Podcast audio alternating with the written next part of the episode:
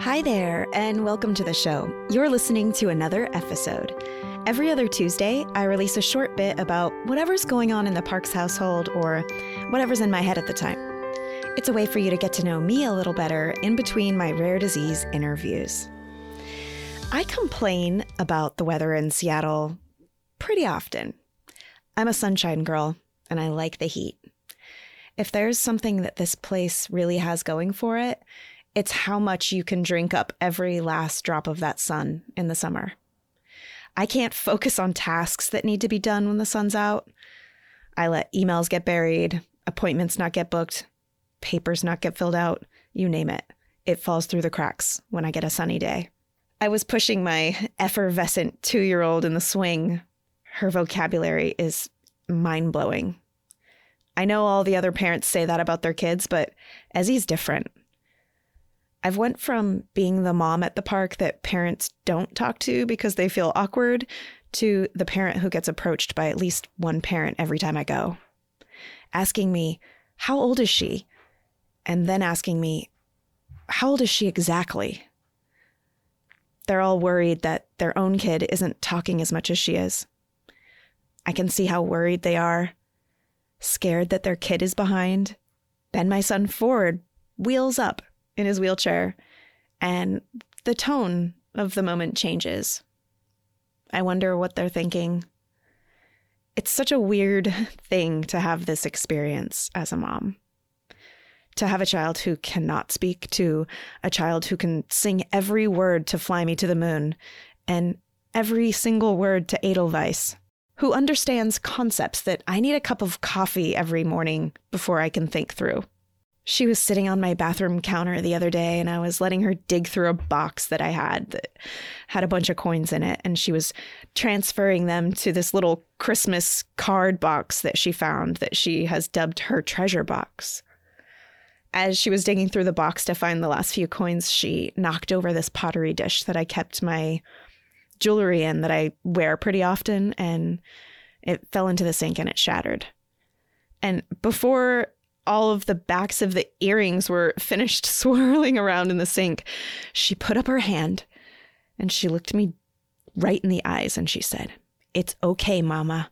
Accidents happen. Just take a deep breath and count to four.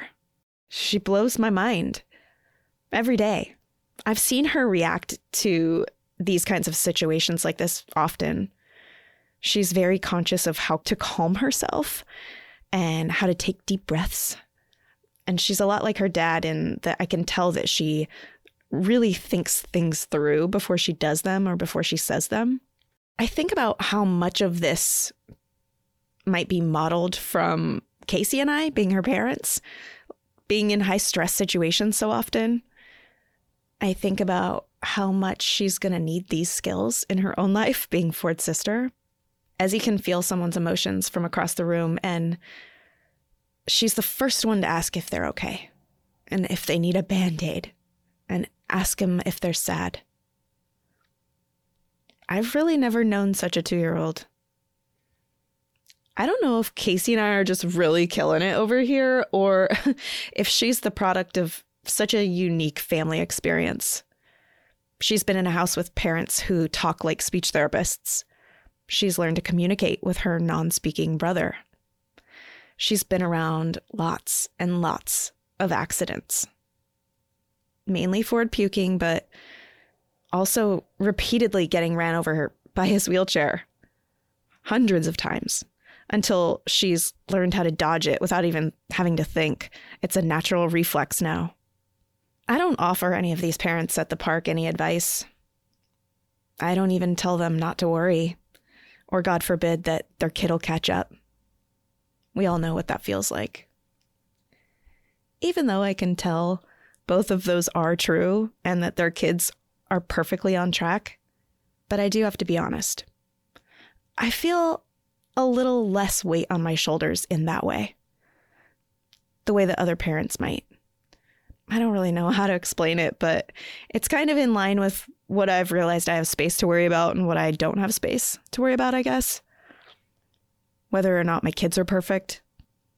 Society puts a lot of pressure on parents, and honestly, I'm I'm glad I don't have to do that. I do, but it's different, right?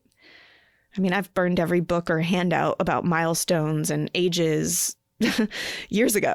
I deleted every app that showed a roadmap to development. I mean, ain't nobody got time for that. Both of my kids are perfect. And they communicate beautifully in totally different ways on opposite ends of the spectrum. And they understand each other, like every brother and sister does. So, anytime I'm getting stressed out and I'm having a moment, maybe it's when I can't understand Ford or whatever, I practice taking a deep breath and counting to four.